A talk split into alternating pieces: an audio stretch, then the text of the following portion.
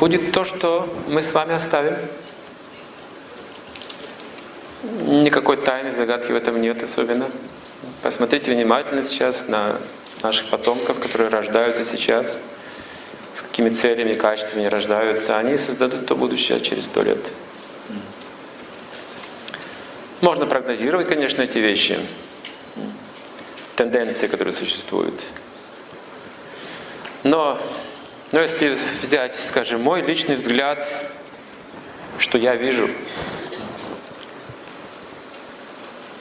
каждый год я выезжаю в тур по России или за, за пределы России. И какие-то лекции. Это уже в течение 20 с лишним лет я наблюдаю. Также люди меня больше и больше знают в России и за рубежом. Интернет. Есть определенная известность. Но что я вижу? По предсказанию Россия первая выберется из дебри материализма. Сначала Россия сказано, потом Пруссия. Это современная Германия примерно та, та территория. И в России сейчас происходит духовная революция, как бы.